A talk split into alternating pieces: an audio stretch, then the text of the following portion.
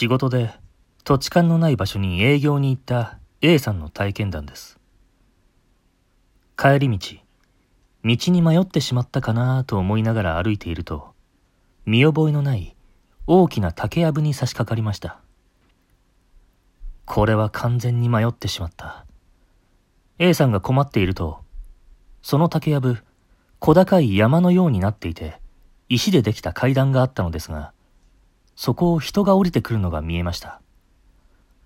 遠目からは中年の女性に見えます。地元の人だと思い、道を尋ねようと A さんは石の階段の方に近づきました。近くでその女性を見た瞬間、A さんは恐怖で固まってしまいました。足がすくんで動けない。顔を伏せ、絶対に目を合わせないようにしながら、A さんはただただ、その女性が通り過ぎるのを待ちました。階段を降りてきた女性は、A さんのことなど見えていないのか、そのまま通り過ぎて去っていきました。